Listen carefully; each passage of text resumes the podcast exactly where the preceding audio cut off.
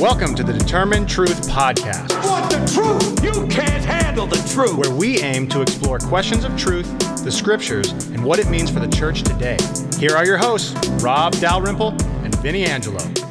Hello, everyone. Welcome in. We are continuing through First Corinthians as we go through the New Testament. And last week we had an interesting dialogue on how we understand chapter 11 and, and the role of women. Rob, you gave your take on Mhm. terms of how to read chapter 11 and how it's not a straightforward teaching, how what Paul is doing is interacting with objections. He's quoting other people Right. and answering that. But the difficulty that we have is we're hearing one end of the telephone conversation Right. and so that's why it might be hard to uh, put it together. So I don't know anything you wanted to say about last week before we move on, or uh, No, I mean, other than I'm right, and if you don't Everyone agree, well, I'm wrong. sorry, but you're welcome to continue listening, and maybe you'll learn something. you're probably week. not a Christian if you disagree. Right? well, I wouldn't say it that way, although it's that's probably true. Yeah. yeah, yeah. I wouldn't say that God would, but I would. Uh, yeah, exactly. You know, that's up for him to decide. But I just would get myself ready, you know, for you know To be left not be behind. good. Yeah, to be left behind. You've been left behind. Thank you, thank you. Is, is that a, a copyright claim by saying that? Anyway, so let's move into the rest of chapter 11 now. And Yeah. so Paul shifts uh, and he starts talking about the Lord's Supper. Seems very strange. Like from 8, 9, and 10, you have all this conversation about weak brothers and strong brothers and idols and uh, and then it's moving to women and head coverings and now it's moving to you know communion or the lord's supper or the eucharist whatever you might call it Mm. uh, so it's inter- interesting flow here let's see if we could put this together and why it is there right Yeah, I think that actually that there's a really significant point there. Let me start by saying this though, uh, kind of get this on the table. I have a very high view of communion, so don't misunderstand me. I have a very high view of communion. I think communion is uh, the center of what we are to do when we gather together. I know, kind of Protestantism, the Mhm. center is on the Word, and Mhm. Catholicism, it centers on the communion. Well, I'm not Catholic, but I do think so. I, don't believe in the idea that that's actually the body and blood of Jesus. I don't. I'm, I don't hold a, a Catholic view of that at all. And we can maybe, if we have time, Yeah. we'll flesh that out at the end. i think it's helpful Yeah. But um, I do think that the reason why we gather together on Sundays and not Saturdays, the reason why the Sabbath was changed is to honor the resurrection of Jesus. Mhm. Jesus said, "Whenever you gather together, you eat this bread and drink this blood. You, you do so in remembrance of me." So we have two options. We can do this on a Friday, remembering the day he was crucified, or we can do it on Sunday, the day he was res- resurrected. And I think the resurrection obviously makes the most sense. And I think that's why the Sabbath was changed. And I would actually, and I've said this in my in my own congregation when I was pastoring, that if we don't take communion on Sunday every week, we should move back to worshiping on Saturdays. Hmm. And I said that in a church that we didn't take communion every week, and I was the pastor okay right? Um, because they they were once a month, and we did. Mhm. I think in our denomination, it re- uh, it was required that it had to be done at least once a month. You can do it Mhm. as often as you want, Yep. but at least once a month. And I think we did the second Sunday of every month, or Okay. the first or second Sunday of every month is what we did was like Communion Sunday. Yep. And my answer is I and I said this from the pulpit. Well, I, well, I preached through First Corinthians, and I said I think we should be taking it every single Sunday. I think that's what it's all about. That's why we gather together. Now, I think obviously the centrality of the word, I would never deny that if you know me, that you know Mhm. how strong and high a view I have uh, of the scriptures. But I think communion should be done should be done week. But getting into this text here, what we've what we've discussed so far now is that Paul began with a now concerning in chapter 8, verse 1, right? So, and now concerning was our key indicator that he's referring to items that they brought up in a letter that they wrote to him. The next now concerning is in chapter 12, verse 1, now concerning spiritual gifts. So we have this section from 8 1 through at least the end of chapter 11. Uh, and I think what Paul has just done now at the in chapter 11 verses 2 through 16 that we discussed last week was he addressed women and the things that are happening there. And I think what he does is he simply transitions to this topic. This is not a topic that apparently that they brought up in the letter to him at all. There's no indication that, oh, by the way, you guys are saying this. Well, let me kind of give you a response to what I think about communion. I think Paul is bringing this up. And I think that's actually really significant because the entire letter is about uh, divisions in the congregation. That goes back to chapter one, right? I think what Paul's doing now is he's saying this. He said, okay, he starts off in chapter eight saying, look, you guys think you have knowledge, but knowledge without love is worthless, right? You- it- you're harming a brother and, and sister. In fact, he says at the end of chapter eight, for whom they, Christ died, right? You- You're sinning against the body of Jesus, for whom someone within the body of Jesus, for whom Christ died. Uh, then he goes on in chapter nine to say, you know what? I had all these rights that I deserve to have, but I didn't use them. In fact, I willingly sacrificed those rights for the sake of the betterment of the church, the, the well-being of the congregation of the of the community. Then in chapter 10, he's like, and by the way, you should learn from the Israelites that they all passed through the cloud. They were all under the cloud. They all passed through the sea. And yet God was not pleased with most of them. And because they did this, 23,000 of them died in one day. And he's like, learn from their experiences that you guys are making the same mistakes. Then he turns in chapter 11 to as far as women are concerned. And I, what I think and what I said before, uh, last week was, I think the context is leading men who are influential in the community and influential in the church are oppressing and or wanting to hold down or hold underneath their, their thumb women in particular saying well you guys okay we'll give you these liberties but you have to at least uh, wear a head covering while you're praying and prophesying in the church.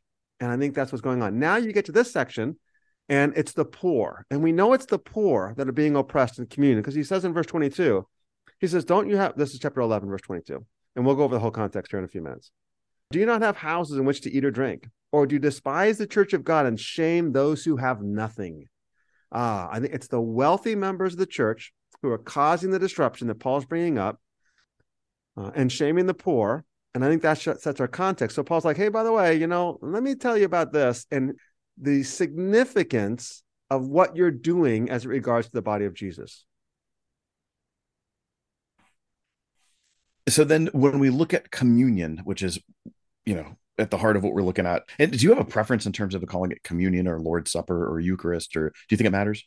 I don't have it. I mean, Eucharist is usually reserved for Catholics, right? Yeah, which is uh, funny because it's just a Greek word that means to give thanks. But I don't have a, a, a personal preference. Do you have any preference? I I like to change it up just because I have ADD. But I, I what I don't like is when we uh, because in my even in my in the Baptist tradition we get hung up on terms and it's like it has mm. to be called this or that and I'm always a fan of like just trying to describe things in a different way fellowship yeah, yeah. Uh, meal or whatever you want to call it it's like it's just you know i think it's helpful to describe it in different ways but yeah. i don't i don't get hung up in saying it has to be one way right i don't, I don't uh, yeah uh, so but when we look at it if we were to say what is the point of communion is it merely looking backwards is it looking forward like what is it doing so communion is doing both and i think and we'll get to this at the end of our discussion tonight also that it's definitely rooted in the passover so it's and a Jewish uh, has a Jewish foundation. Exactly, has a completely Jewish foundation. It was the Passover meal that Jesus mm-hmm. gives the Last Supper at, right, uh, to his disciples in the Gospels. And so the Passover, first off, remembers Israel's deliverance from Egyptian slavery. So what what we have to understand the fact actually is the Passover or, or the uh, deliverance from Egypt coming to Mount Sinai in the Sinai wilderness, Moses going up on Mount Sinai and receiving the law, that is the establishment of what we call the nation of Israel. Mm-hmm. The nation was born at Sinai. The Passover then is this commemorative event that celebrates ultimately the birth of the Jewish nation. So Paul then, as he we already mentioned in chapter 10 that he took the Exodus idea and the crossing through the Red Sea and kind of associated that with baptism. He says they were all baptized into Moses and into the sea and in the cloud.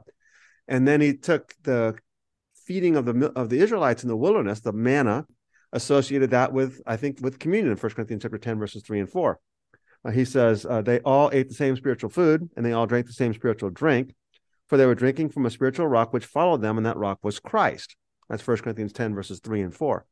So I think Paul is tying communion certainly into its historical roots of Passover. And so uh, again, Passover then was a commemorative event that uh, just remembered the Exodus. Now, Jesus then takes that. Now, by the way, so when I got to, to my church the, the first time when I was a lead pastor, uh, communion was held with, with matzah bread. Mm. And I'm like, uh, they did it. The, they did it one Sunday. I had no idea. And I'm like, okay, we're not doing that again. Well, why hmm. not? You know, because Jesus ate matzah. I'm like, I understand. But here's the significance of this Jesus was practicing a Jewish feast with his disciples and then saying, and I am the fulfillment of this. This, mm-hmm. this was pointing to me, obviously, John chapter six. I am the bread of life. The idea then is, is Jesus is the bread that rises. The Israelites mm-hmm. took um, ate matzah or bread that doesn't unleavened bread because they had to escape quickly, right? That was the whole idea. Well, we worship a Lord who has risen from the dead. That's why it's either Friday or Sunday we celebrate communion, and Sunday's the better day to celebrate it because it mm-hmm. honors the resurrection of Jesus. And so, um, I don't know. Have, have you ever had a, a Seder meal at your church, or have they ever done things yeah. like that? I've never okay. participated, but we've we've done. Okay, yeah. So that was another thing they would do. That, and that's fine. I have the idea of having a Seder meal on Monday, Thursday, you know, mm-hmm. the Last Supper. We're going to commemorate the Last Supper by having a Seder meal. The first thing is this the idea behind that is is to kind of get back into the background of what was happening at the time of Jesus and the disciples and what that meal was like. The problem with that is that's not what a Seder meal is. Hmm.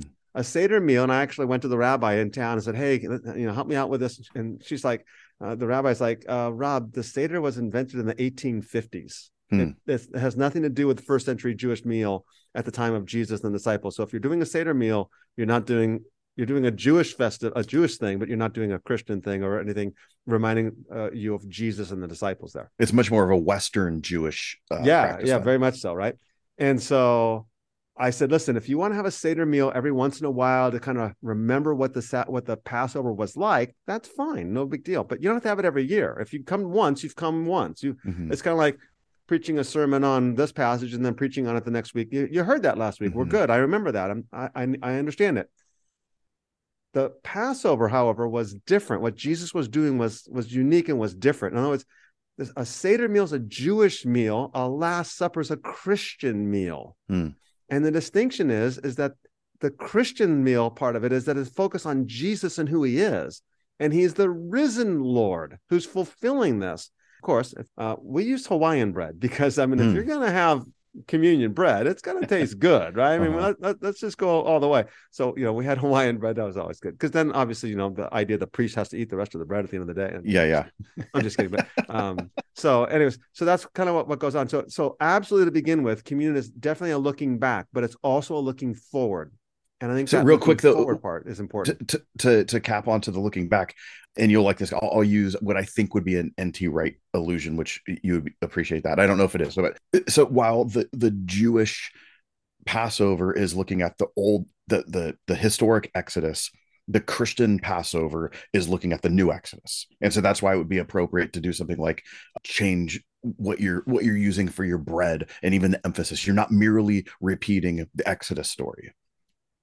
Yeah, I think it's looking to the new creation. I'd prefer it that okay, way. Okay. say it that way. It's the new creation, and the new creation, the dead rise. Okay. Okay. And that's why it's leavened bread, uh, and it's looking forward to it. And, I, and I'll tie this in. It's Isaiah 24 and Isaiah 25. Okay. I think we'll look at at the end of this evening. Last week when we were discussing in chapter 11 about women, you alluded to chapter 12, mm-hmm. uh, and and you had brought up the idea of in 12.1 now concerning, and you said that a, a few minutes earlier how that seems to be one of Paul's rhetorical devices. So do you how does that help us understand what's happening here? Okay, so I do think that Paul's sitting there, he's got a letter in front of them. They've got issues that they brought up to him, and now concerning is an indication of, hey, okay, the next matter in your letter.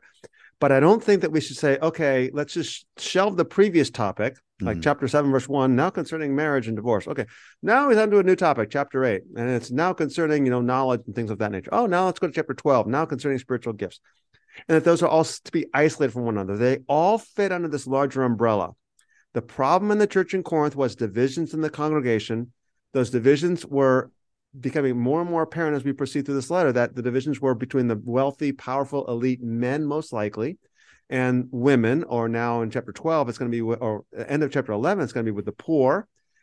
So I'm going to present an approach to understanding this particular passage, 1 Corinthians chapter 11, verses 17 through 34. I'm going to present a, an approach to it that you may not have heard before. Now, that's why I started with saying, hey, look, I have a very high view of communion, so don't worry about that. I'm not talking about anything like that at all. But the question is, what's the problem in the, in the church in Corinth? And I think the problem in church in Corinth was they were disregarding and disrespecting the poor and shaming them. And Paul goes on to say at the end of the chapter, he's like, look, if you do this, you're eating and drinking judgment upon yourselves. And then there's this famous passage that, that he says, uh, if you eat and drink, judgment on yourself if you do not judge the body rightly. That's verse 29 of chapter 11. And the common standard interpretation of that has been, it is, to my experience, has been that if you're not a Christian, you shouldn't take communion because you can't judge the body of Jesus correctly. And that Paul is warning them, saying, you need to respect and understand what communion is. This is the body of Jesus. And again, Catholics and Protestants are going to divide about whether it's actually the body of Jesus or just symbolically the body of Jesus. That's not what I'm getting at. But this is the standard idea oh, and that's why like in our church in the presbyterian world you have the prayers of repentance before you take communion because you have to repent and be pure and right before God and recognize what you do, somber and and uh, all of that because you know the idea typically it's we're looking backwards, uh, whether it's the Exodus or we're looking back at the death of Jesus, and I think what Paul is getting at is that they're eating and drinking judgment upon themselves if they don't regard one another correctly. Mm-hmm. The problem that Paul has is the way you're treating others. And because we are all members of the body of Jesus, we're many members, but yet we're one body. He's going to say this repeatedly in chapter 12. And I think he's saying, and that's what you're not doing when you get to communion. And I think that's the problem that's going on. So I do think that 12 through 14 actually is relevant to even kind of keep our mind on where Paul is going to be going with this. He's talking about the unity of the body in Christ, that we are all one, even though we're made up of many members.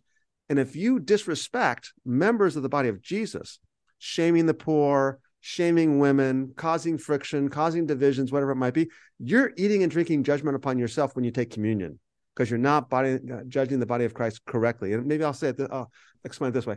In Matthew 5, the, the famed Sermon on the Mount, Jesus says, If you go to the altar and there remember that your brother has something against you, leave your offerings at the altar and go your way. First be reconciled to your brother and then come and present your offerings. And I think that ex- absolutely applies to, to what Paul's saying here in chapter 11 in communion. If you go to take communion and all of a sudden you realize you have wronged a brother or you, there's discord between you and a brother and, and you haven't tried to make amends on this yet, you haven't done what you needed to do, then go. Do not come to the communion altar and take communion if mm-hmm. there's friction in the body of Jesus and you are responsible or haven't done your responsibility to alleviate that friction. You know, going back to chapter six, lawsuits amongst believers. What are you guys doing? And I think this is why Paul brings this communion topic up. It was not something that they were addressing or that they had brought up in a letter to Paul. Hey, Paul, you know, we got some questions about communion. What do you think about this? There's no indication of that at all. I think Paul's bringing up to say, by the way, now let's talk about this lawsuits amongst believers, the way you're treating marriage and, and, the, and singleness and all those issues there, the way you, you have knowledge, but yet your knowledge is not with love, the way you're doing all these things to shame the women. Oh, guess what? You're doing this to shame the poor also. And now the consequences are you're eating and drinking judgment upon yourselves. Chapter 12, we're all members of one body, guys. So I think that's going to be the, the way I'm going to frame this. So let's look at the text more more carefully well, now as we go through it. Even even to look back to kick it back even further, I would say Paul sets the the foundation for this in chapters three for three through six when he's talking about the the body as the yes. temple yes uh, the body meaning the the collective body and even there in chapter six you know if you if one person is sinning you're sinning uh, with the whole body and, yes. and you're affecting the whole body that way so this is a consistent thing that paul's establishing throughout the whole letter yeah and chapter three you are mm-hmm. the temple of god yeah, mm-hmm. yeah this this whole it, it's about the church what's going on in this mm-hmm. church and things are not good yeah all right, let's read some of this so we know. Uh, yeah. And it's a small enough chunk so we can do that. So 17 through 22. But in the following instructions, I do not commend you, because when you come together, it is not for the better, but for the worse. For in the first place, when you come together as a church, I hear that there are divisions among you, and I believe it in part, for there must be factions among you in order that those who are genuine among you may be recognized. Hmm. When you come together, it is not the Lord's Supper that you eat. For in eating, each one of you each one goes ahead with his own meal. One goes hungry, another goes drunk. What? Do you not have houses to eat and drink in? Or do you despise the church of God and humiliate those who have nothing? Mm. What then shall I say to you? Shall I commend you in this? No, I will not. Interesting, your translation read. So mine's in verse 19 says, uh, in order that those who are approved may become evident or ma- made manifest. And it's um, I'm not sure. What did you say again there in verse? So 19? you're saying verse 19? Yeah. Uh, for there's factions among you in order that those who are genuine yeah. among you may have recognized. I don't know if I like genuine or not. I think the, the idea of that is those of you who think you're superior, they're elite, you're pr- approved, uh-huh. you know, you're you're um, honorable within society or whatever. You know, that has to be. it's very much sarcastic. That has to yeah. become evident because yeah. genuine makes have that sense of uh yeah legitimacy. Yeah, yeah, yeah. yeah. I'm looking because I, I, have a parallel up with the new revised standard, and it's it also says something similar. For only so will it become clear you among who among you are genuine. So yeah, it, it also yeah. phrases it the same way. Um, I could look it up in the Greek, but I wouldn't. I'm not worried about it right now. But I think the context is more approved in the sense of within a societal ranking system. Mm-hmm. Yeah. So So let's go back to verse 17. You know, I think this what I mentioned earlier is that the context is suggesting that there's divisions in the church. Verse 18, he brings it up. By the way, I hear that there are divisions, which we knew that from chapter one. I think he's bringing this uh, back, back full circle. And then he says in verse uh, 17, by the way, when you come together, it is not for better, but for worse. You know, and I think this is something I don't know. I, I can get snarky here a little bit. Me snarky? You? Yeah. It, i know. I know it's a shock, isn't it? I think we just read over a verse like this too quickly and think, okay, you know, well, that church was bad, but ours would never be like this. It's like, mm-hmm. I don't think they thought they were doing anything bad. I think they thought they were good. Mm-hmm. And then I think they thought, at least some within them thought that they were they were getting along fine. And Paul comes along and says, you know what, guys, when you get together, it's not for the better, but for the worse. For the first place, there are divisions among you. And I think we'd look at our churches and go, you know, well, yeah, there are divisions within our church too. I mean, we have thousand Baptist denominations and other, mm-hmm. you know, but even within our local churches. So I think we should be careful about reading over that too quickly. And I'm not, I'm not sitting here intending to condemn any one church or any one uh, any one group. Uh, but then he goes down to verse 20. It's not the Lord's supper that you eat, because when you eat, verse 21, one takes his own supper first, and another is hungry, and another is drunk. Now, it's uncertain what's going on here. There's a couple different speculations. One is Scot McKnight mentioned this when we interviewed him for the book of Romans there that, that I think I don't know if I'd say this is more the standard view, but the typical view is is that the rich were eating because he goes on mm-hmm. to say by the way in verse 22, 22 he says what? Do you not have houses in which to eat and drink? Or do you despise the church of God and shame those who have nothing? So he seems to be uh, directing this at the rich and at the wealthy Mm-hmm. And it could be that the poor had to work on Sunday. It was just a work day. That maybe the rich were getting together at a rich person's home or wherever the church was meeting at. Uh, and they started eating before the poor had even arrived. By the time the poor had arrived, they were drunk. And they were, and again, maybe drunk is, is uh, hyperbolic. It could be. Mm-hmm. But the point of that is, you guys are well fed and you're drunk, and the poor haven't even eaten yet, and you're shaming them. Um, another idea is the fact that, well, the rich would eat in uh, kind of what we might call the dining room area. Mm. Uh, in the Roman world, would be called a triclinium, where they have a table with three sides on it, and the, the servers come to the, uh, to the outside, uh, uh, or the servers come on the inside, and you recline, on, you know, laying on your left side, and all that good stuff there. And similar the to how we would see the Lord's Supper, or the, yeah, the, the Last Supper, exactly. The Last yeah, Supper, in, in right, yep. not in a Da Vinci kind of way, but in its true historical. That's way. right, yeah, because they're not sitting at one table and yeah. they're all leaning and all that good stuff, but uh, they're all laying on their side. So the rich would be eating in that room, a smaller room for just them.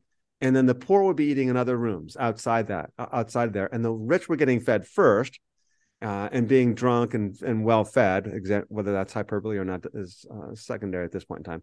And by the time the, the poor got their food, there wasn't uh, sufficient, I guess I'd say there wasn't sufficient uh, stuff left over for them. And, and mm-hmm. they may have been, if that's the case, they may have been fed different meals the, the wealthy eating at, a, at the wealthy table and the poor eating at the poor table I, am just think, thinking yeah. Uh, i'm just thinking real quick like the image that pops in the head even in our modern culture even outside the church how we have the, these classes of people where if, if you're part of a organization or working at a school or even at a church where you might have a staff party or a staff lunch and then you finish all the food and then you call the custodial staff and it'd be like hey there's leftover food. You could come get the leftovers.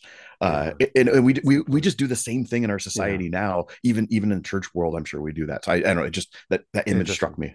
Yeah interesting. Yeah.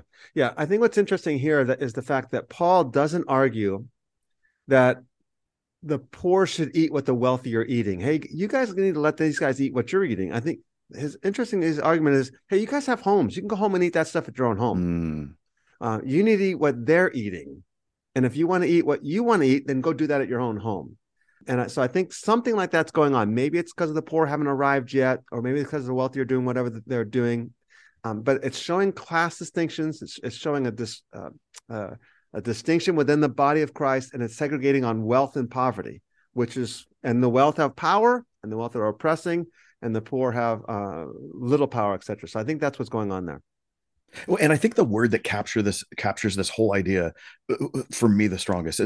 We oftentimes use the word divisions, and it's like, yeah, of course we're going to divide on stuff, and it seems to be like an acceptable thing that we do even within the church.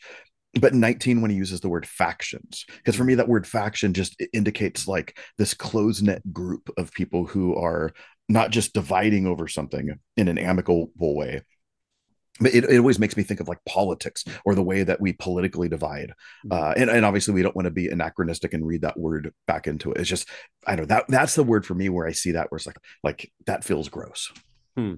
context is always going to play it out but Yeah, yeah, that that that word for me is just like oh wow you're gonna you're gonna pull the factions card yeah. we yeah. need to sit and look at this All right. Let's continue on. You want to read the next section, 23, 23 through 26? Yeah. For I received from the Lord what I also delivered to you that the Lord Jesus, on the night that he was betrayed, took bread. And when he had given thanks, he broke it and he said, This is my body, which is for you. Do this in remembrance of me. In the same way, he also took the cup after supper, saying, This cup is the new covenant in my blood. Do this as often as you drink it in remembrance of me. For as often as you uh, eat this bread and drink this cup, you proclaim the Lord's death until he comes. All right. And there's definitely the the backward looking part of it, right? Mhm. All right, so let's begin. First off, he uses two words here that are really important, and we're going to get to these again in the First Corinthians chapter 15. He says, I received from the Lord what I also delivered to you, or something along Mhm. those lines, depending on your translations. And the words received and delivered are actually technical words used by the rabbis Mm, for passing on sacred tradition. interesting. In other words, I received this from uh, as as authoritative um, doctrinal tech word, and I'm delivering this to you now. I'm curious. He uses that same type of language in Roman in, uh, in chapter 15 Yes. when he talks about the gospel, but he, he he calls it of first importance. So I've never made that connection in terms Yes. of that receiving. So he's this isn't just like, oh, I'm I'm saying something important. It's like he he's doing authoritative teaching in a sense here. That's right. This this is this is handing down sacred traditions. Mm, Yeah, and then he says it's from the Lord, and mhm. it may just mean something that Jesus spoke while he was alive, uh, and then was later transmitted to Paul, whatever it might be. in the same way in chapter seven where he would say it's not I but the Lord. So using Yeah. that kind of motif. so. Okay. Yep. I think yeah, yeah. Yep. I think that's what's happening there. And by the way, when we take communion, most often, by the way, we use this passage, and Yep. not and not the Luke twenty two or one of Mhm. the, one of Matthew, Mark, or Luke. But uh, nonetheless, Jesus is then having a Passover meal when he had given thanks, and that's where the word Eucharist Eucharist comes from. It's Eucharisteus in the Greek. When he had given thanks, he broke the bread and he distributes it, and then everyone everyone's eating from the same bread, uh, which is passed out by the by the head of the household. Now, what's also interesting though is he he uses the word cup. Uh, when you drink from the cup, you proclaim the Lord in verse uh, twenty six. So, so often as you, uh, let's see, verse uh, twenty five. Uh, this cup is the new covenant in my blood. Verse twenty six. As often as you eat the bread and drink the cup, he doesn't say wine, uh, and Mm. it might be because the word cup has this associations with suffering.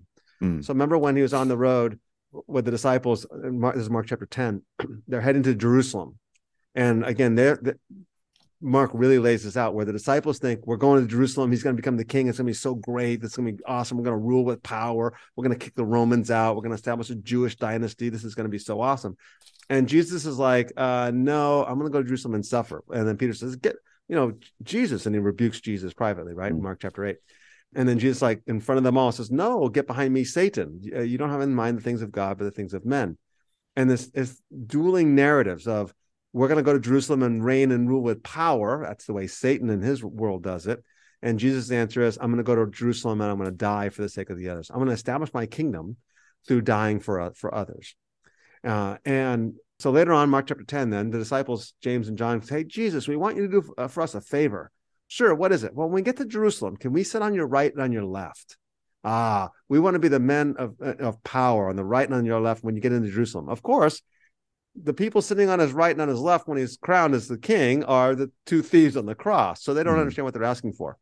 And so, and Jesus effectively says, "He's like, you guys don't know what you're asking, do you?" It's like, "Oh, sure we do." Jesus, like, "Well, look, can you drink the cup that I drink?" Well, of course we can drink the cup that you drink. But he means cup of suffering. Mhm. He says, Can you be baptized with the baptism which I'm baptized with? And baptism is another figure of speech for suffering. Oh, of course we can. And she's like, Well, actually, you will drink that cup and you will be baptized. But to sit on my right and on my left, that's not mine to give. Hmm. Uh, and so we see this preview of the suffering that's coming along. And of course, the Luke 22, I think we discussed that I, I was just going to say that in an Luke earlier 22. podcast. Yeah. What's that?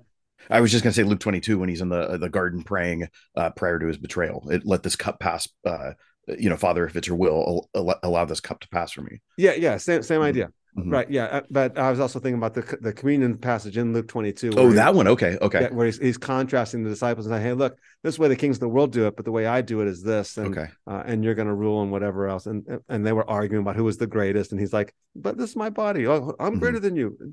Hey, Jesus, hurry up when uh, when you're done." You know, it's, it's kind of funny. Those guys But, must uh, have been a real peach to be around. Like I probably would have been just the same as them and arrogant. Oh. I think we would have. Had, yeah, I think it would have been it would have been a blast. And then Jesus rebukes us like, "Oh. Exactly. Yeah, you know how it was when we were children, when we were kids, always getting in trouble in school. uh, every day. Not me, not me. My brothers maybe, but not me. Yes, I was an angel. Yeah, That's why my name is Angelo. I was an angel. Yeah, yeah. It- my name Robbie Angel Dalrymple, so it's yeah, like that. that's your yeah. middle name, Yeah, something like that. Yeah, Yeah. Edward Angel, whatever. Angel of Death. Um, Uh, anyways, all right, here we go. But uh, this this cup is the new covenant in my blood. Of course, the new covenant refers back to Jeremiah 31. Mhm. And I remember you read that in a previous episode. I don't know if you want to read it again. Jeremiah 31, 31 through 33. Uh, yes, I would All love right. to. There you go. All right, Jeremiah 31. Behold, the days are coming, declares the Lord, when I will make a new covenant with the house of Israel and the house of Judah. Not like the covenant that I made with their father on the day when I took them by the hand to bring them out of the land of Egypt, my covenant that they broke, though I was their husband, declared the Lord. For this is the covenant that I will make with them, uh, with the house of Israel after those days, declared the Lord. I will put my law within them, and I will write it on their hearts, and I will be their God, and they shall be my people. And no longer shall each one teach his neighbor and each his brother, saying, Know the Lord. For they shall all know me, from the least of them to the greatest, declares the Lord. For I will forgive their iniquity, and I will remember their sin no more. Thus says the Lord, who gives the sun for light by day, and fixed order of the moon, and the stars uh, for light by night, who stirs up the sea so that its waves roar. The Lord of hosts is his name. So this is the new covenant. So we, we mentioned before that communion is definitely looking backwards. It's looking back to the Passover event that commemorates the coming the Exodus out of Egypt. That's the formation of the of the of the nation of Israel. It's their their formative moment. So also now communion is this new formative moment for this new covenant people of God, right? The the, the new creation, the new covenant. And again, the new covenant people of God is, of course, Jews and Gentiles and all that good stuff there. Um, we don't need to get into that, I don't think at all.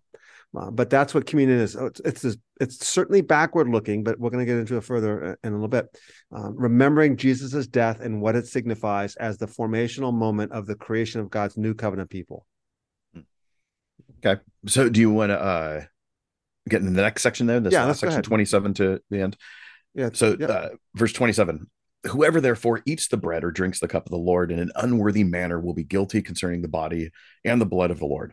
Let a person examine himself then, and so uh, eat of the bread and drink of the cup. For anyone who eats and drinks without discerning the body eats and drinks judgment on himself. This is why many of you are weak and ill, and some have died.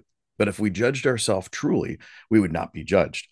But when we are judged by the Lord, we are disciplined so that we may not condemn be condemned along with the world. yeah. Go ahead. Go ahead and do 33 through 34 also, actually. Okay. Verse 33. So then, my brothers and sisters, when you come together to eat, wait for one another. And if one is hungry, let him eat at home alone, or let him eat at home, so that when you come together, it will not be for judgment. About the other things, I will give directions when I come. Uh, The reason why I think 33 and 34 is important is because it takes us back to where I think the argument was starting all along. At the beginning of the passage, right? It was, you guys have homes to eat this in. What are you doing Mhm. shaming those who have nothing? And then he addresses that at the end. So if he addresses shaming those who have nothing, the uh, shaming the poor at the beginning and shaming the poor at the end, then it certainly tells us that shaming the poor uh, is the focal point of this entire passage. So Mhm, you have, uh, if you're hungry, go home and eat, and you will not come under judgment. So mhm. the judgment is because of what you're doing to one another or towards one another. I think that's the way we would read this text. All right, it begins verse 27. Therefore, I, I, I noticed that your translation says that, uh, and Whoever, therefore. uh-huh. yeah, that that's fine. Um, the word could be translated as so that, but obviously in this case, it probably is better translated as therefore. I think Mhm, one of the translations, I think the NIV says like so. It's like, well, Mm. that's not a. Uh, the idea that is the implications of what's going on are this. 23 through 26 are this is what's going on. This I received this, I'm giving it to you. On the night our Lord was betrayed, he gave thanks. This is my body. He took the cup and said, This is cup is the new covenant in my blood. And as often as you eat this bread and drink this cup, you proclaim the Lord's death until he comes. Now, as a result of that, you better be careful because if you eat the bread or drink the cup in an unworthy manner, you're guilty of Mhm. sinning against the body and blood of the Lord. No, it's like, well, what constitutes an unworthy manner? That's the question at hand now. Well, okay, so in light of the fact that this is what communion represents, the body and blood of Christ, and, and uh, commemorating his death and all that good stuff, you better be careful because you're going to eat and drink judgment on yourself. So, verse 28, you got to examine yourself. And in so doing, he's to eat the bread and drink of the cup. If you eat the drink, uh, verse 29, if you eat and drink, you eat and drink judgment on yourself if you do not judge the body rightly. And this leads us to the question of the day, and that is what is the body? And Mhm. as I mentioned at the beginning, the standard Christian traditional answer is the body is the body of Jesus. And if you don't recognize that correctly, you have to examine yourself. So that's why we have this prayer of confession, this introspective time. But notice how individualistic that is, right? It fits very much with our modern culture. This individualistic, self-focused, self-centered focus. And I'm, by the way, I'm not saying that's a bad thing. I'm just simply saying that's not what the text is about. Mhm. It's it's a good thing to be introspective. It's a good thing to be repentant. It's a good thing to be prayerful. It's a good thing to recognize the body of Jesus for what it is, who died for you, and that's a good thing. I'm just simply saying that's not the only thing this text is alluding to here. I think what Paul's getting at then is he's saying, look, you are dishonoring the body when the wealthy come in and eat first, and by the time the poor even arrive, you guys were already fat and drunk. You guys, or or however the the, the situation was was uh, set up there, whatever they were doing there, you're eating and drinking in an unworthy manner. So the key then is verse 29. And I say it again. Uh, you judge the body rightly. In chapter 10, if we want to go back for a second, 1 Corinthians chapter 10, verses 16 and 17, he says this. He says, Is not the cup of blessing which we bless a sharing in the blood of Christ? Is not the bread we break a sharing in the body of Christ? That's communion. Look what verse 17 says. Since there is one bread, we who are many are one body, for we all take of one bread. So, in the context of communion, he defines the body as us. We are one body, and we all partake of one bread. Then he says, as we mentioned already in verse 20, the problem was that they were disregarding the poor um, and disrespecting one another. Paul's answer is when you do that, you're abusing Christ himself. In other words, your abuse against one another is abuse against Christ because we are all members of this one body. The consequence of that then is chapter uh, 11, verse 30. For this reason, many among you are weak and sick, and a number have fallen asleep. But, verse 31, if we judge ourselves rightly, we would not be judged.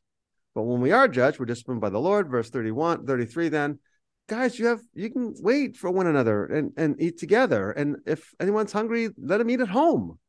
So I think that's what's going on here in this whole this whole overall context. I think this is a context of the disregard for one another at communion. And I think this now says a lot to our modern to those listening, right? I think it says a lot to you and to me, and it says a lot to our churches today because we go into communion thinking, oh, as long as I recognize what Jesus's body is and I'm prayerful and repentant, I'm good to go.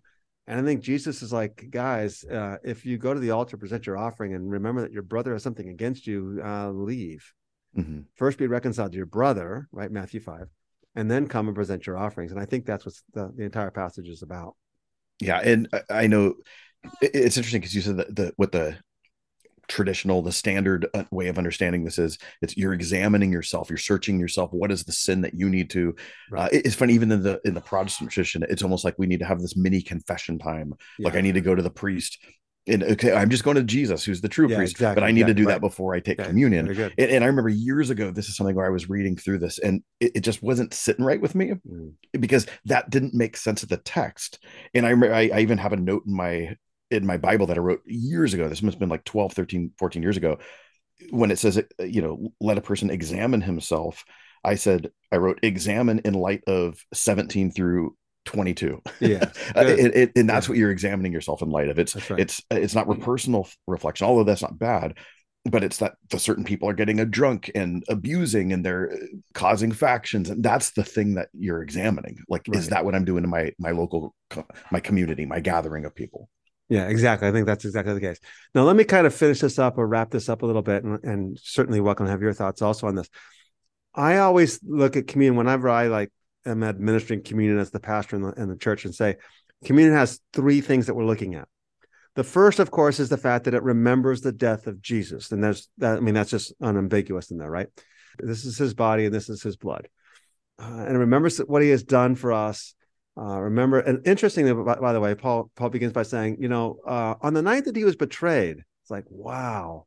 I mean, the, the significance of what Jesus has taught him is this is my body and this is this cup is the blood of the new covenant. But it always but he begins by saying on the night that he was betrayed, ah, that's how we treated him, mm-hmm. right? Mm. So I think communion does indeed first begin with a remembrance of Jesus' death and remembrance of his resurrection.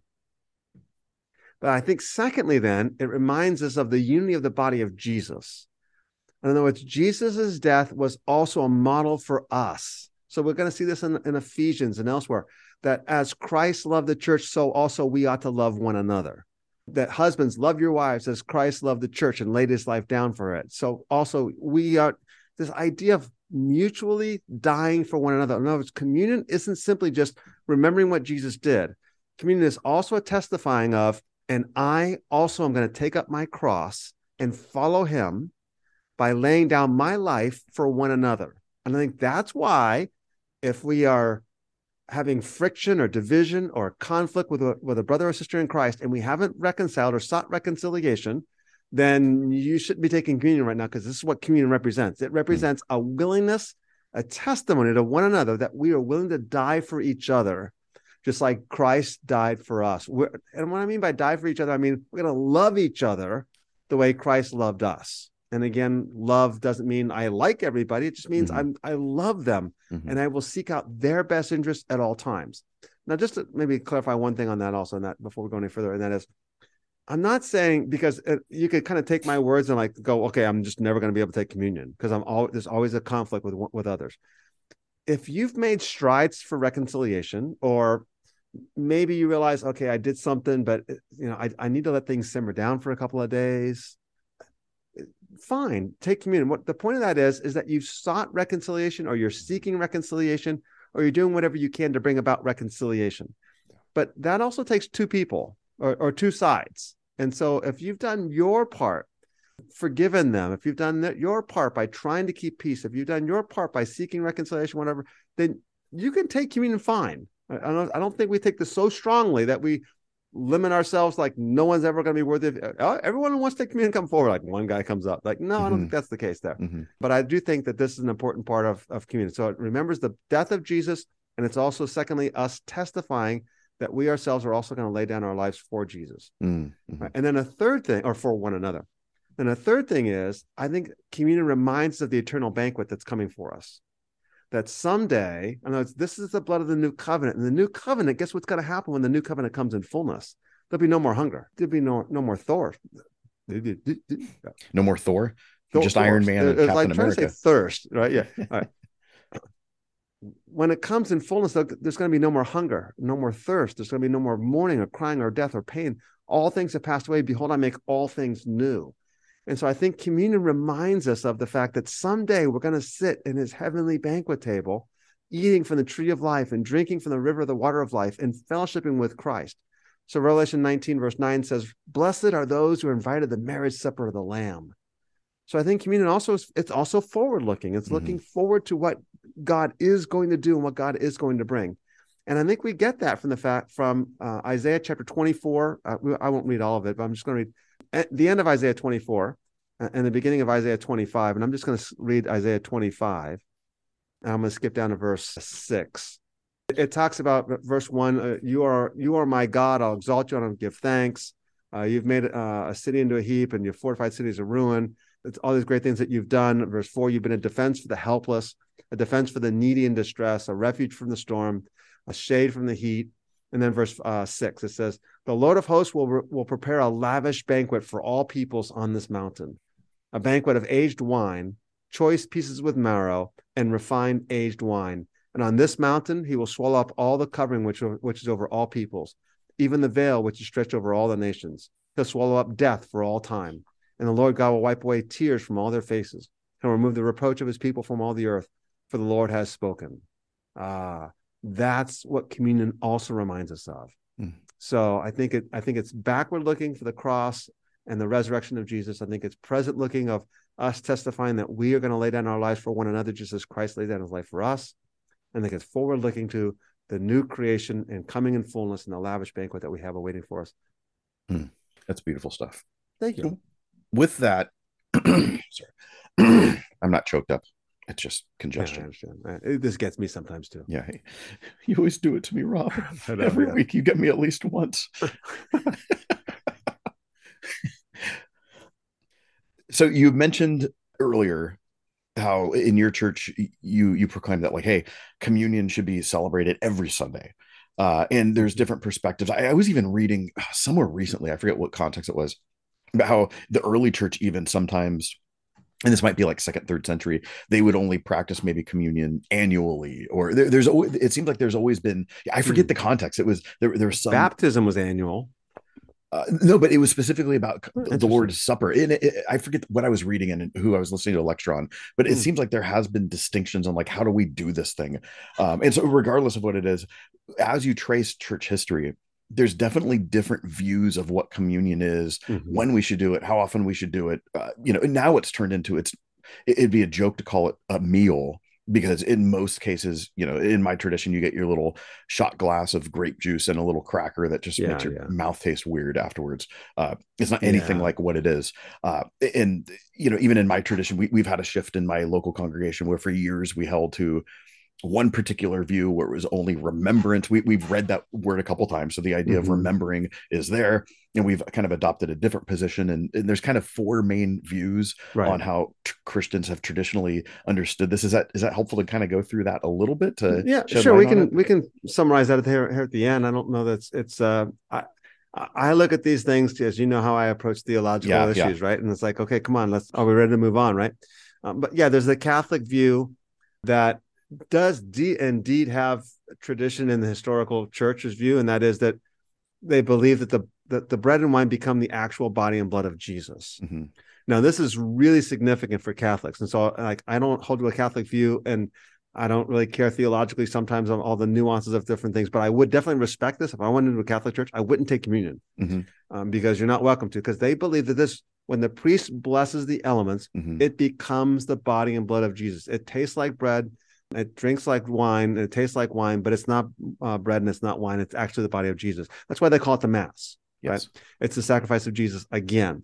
And so I don't a lot of people don't know this. I think I think the year's 1215 if I'm not mistaken. From the year 1215 until 1960 was it 67 60, 62 63 the latter- Vatican II. the Vatican II, right? Mhm. So in 1962 so I think something like that. From 1215 to 1962 you only ate the bread in a Catholic church. Mhm. Because they so strong, I know it's the, the idea of this being the body of Jesus was being challenged by some by some earlier reformers. This is before the Reformation formally started. They were challenging this Catholic theology, this Catholic doctrine that this is actually Jesus' body. So the Catholic Church has a council, and they say, you know what? It's so much is the body and blood of Jesus that we're not going to let the congregation drink the wine because if they spill it, Mhm. they spilt the blood of Jesus. If they drop the bread, they can pick it up and eat it still. It's okay.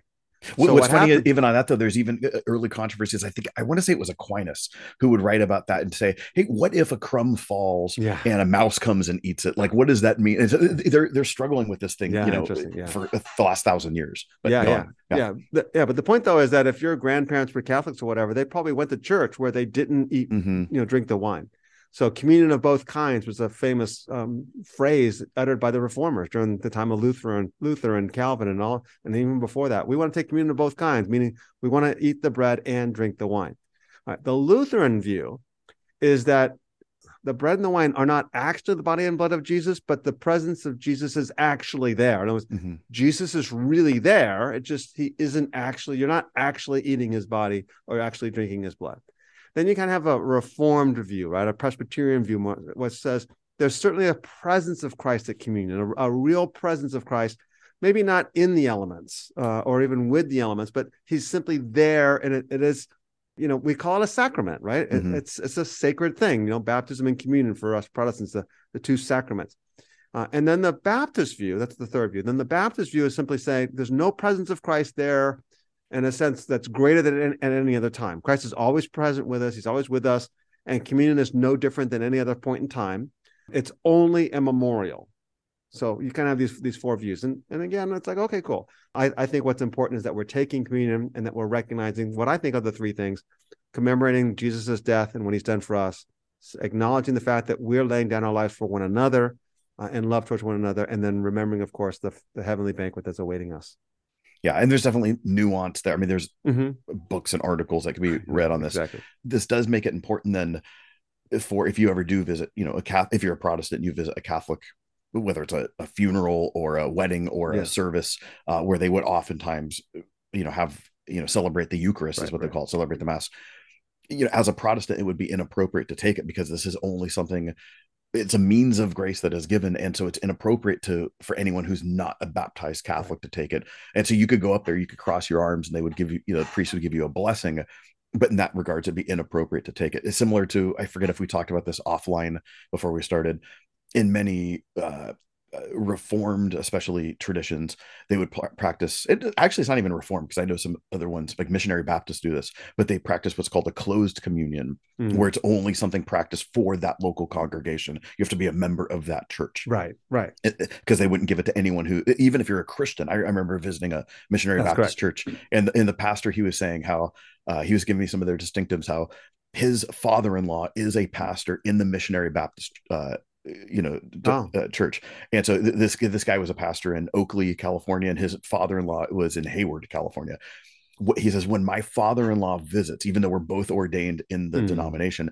i do not serve him tradition or i wow. do not serve him communion because he's not part of our uh, congregation yeah uh, the idea behind that is just so everyone understands is that they're taking the, this idea that you're not recognizing the body of jesus for what it is and they're saying the body of jesus is the body of jesus and not the body of the church and so only Christians can recognize the body of Jesus for what it is. And so they'll say, if you're not a Christian, this is standard protocol. If you're not a Christian, you know, we encourage you not to take communion with us. Um, you know, please respectfully, you know, pass it, let it pass by.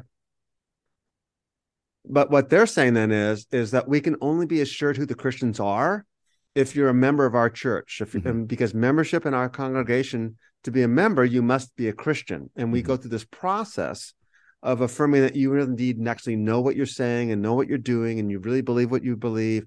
And therefore we're saying yeah you are a christian. The idea being if you're not a christian you're you're eating and drinking judgment on yourselves and we're not going to serve this to you. So the only way we can know for sure is that you're a member of our church. I i, I think that's i think that's just going too far. I, I think mm-hmm. that's not what the passage is saying but i'll respect people who might hold that view yeah, yeah, and and so you, you could see there's probably a good motive behind all these things. Mm-hmm. And even in my class on Sunday that I was teaching, someone brought up. He's a former Catholic. He brought up the idea of Catholics not serving communion to non-Catholics, and he, he was kind of offended right. by it. And I defended. I'm like, it makes sense if you understood their right. theology. It makes sense that they would reject me. And and I struggled with that too. Uh, you know, I have family members who are Catholic, and I would attend a lot of stuff. And at first, I'm like, hey, are you kidding me? Like, I can't. Re-, you know, I was kind of snarky. Like, mm-hmm. I have a seminary degree. I like, right, right, like I know I probably could. I'm a know, pastor. Yeah, it's like I know more about this than you might. You know, yeah, yeah, some, right, some exactly. of these guys that have conversations with. But then you realize, okay, it's not about intellect it's about the consistency of the theological position and i totally get obviously i don't agree with it that's why i'm not catholic but i yeah. understand why you do what you do yeah yeah and uh, just to make sure everyone uh, everyone at home understands exactly what we're saying what the catholic is saying is is that if you don't recognize the body of Jesus for the body of Jesus, you're eating and drinking judgment on yourselves. And since you, as a non-Catholic, mm-hmm. don't believe that this is actually Jesus's body, that the, yeah. when the priest blessed it, it became mm-hmm. his body. Since you don't recognize that, you're eating and drinking judgment on yourselves. Yeah. So that, it's like, okay, well, I, I don't agree, but I certainly will respect that.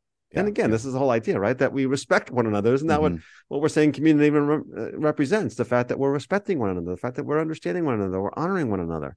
So, yeah. Yeah. Yeah. And so I think there is an importance to like, even though like there's multiple views, multiple ways to practice, you know, we called a closed communion where like the missionary Baptist church, their example, there's, there's other churches that just open it up to everyone. Hey, whoever wants to take it. There's other churches that open it up. They don't demand that you're right. a member, but they might say, Hey, if you're not a Christian, you know, pass it by. Uh, that's where my church would be at. And I, I would be okay with, with that. The idea though, is that wherever tradition you land in, have you actually thought through these ideas? Right. Because I think that's important too. Do you have a conviction about these things? Or, or do you, I, I shouldn't say that this is the most important thing, but I think it is an important thing, especially before you chastise other positions? Do you just assume that the tradition you come from is the only correct one on this? Right. Uh, and there's not good reason for why people might practice these in different ways. Right. Right. Yeah. So, yeah. Uh, so cool. So I don't know. Any, anything else on this as we we close up? No, I think that's communion. good. Yeah. So we don't we don't want to go through the formal terms, transubstantiation, No. consubstantiation. We don't give a test on this at the end. No, there is a there's a heavenly handshake that you'll need to know, but we can't do that on the air. Nice. Do this and then that and then that and then that and then that and then and then you're in. There you go. Yeah. Yeah. Did everybody get that? Yeah. Right. Yeah. Okay. We, we should post a video of that. Make that a GIF. Yeah, I could see it. You can't. Okay. Everyone else can. Okay. So that's communion. We've settled the problem. Yeah. Everyone should know everything to need to know about communion. That's right. That's now. right. Uh, for next week, we're going to continue on. So we're going to get into Yep. uh, chapter 12. gifts. Yep. Nice. And it should be noted too, as we look at this, it's almost like there's a, a logical, I don't want to call, use, use the word logical because I, Mhm. I, I just don't know if that's the way Paul is. I'm not saying he's Mm-hmm. illogical. It's just, I just don't think he's thinking like a Westerner. Um, but he's, he's, everything he's laying out that out Yeah. here so far, it's uh, how to strive for unity within the church. And so that Right. looks like, how do you practice something like the Lord's Supper? How do you practice what we'll get into in spiritual gifts in chapter 12 and even in chapter 13 which Right, is right. uh, There's- the yeah. famous love passage which everyone reads at weddings that's still about spiritual gifts right so Yeah. it, it- it's seeing like how is the congregation supposed to uh just work together Yep. so cool all right everyone hope you enjoyed it we'll see you guys next week Thank you for listening to today's podcast. Please subscribe to and like our podcast. You can follow Rob's blog at determinetruth.com or purchase his books on amazon.com. See you next time.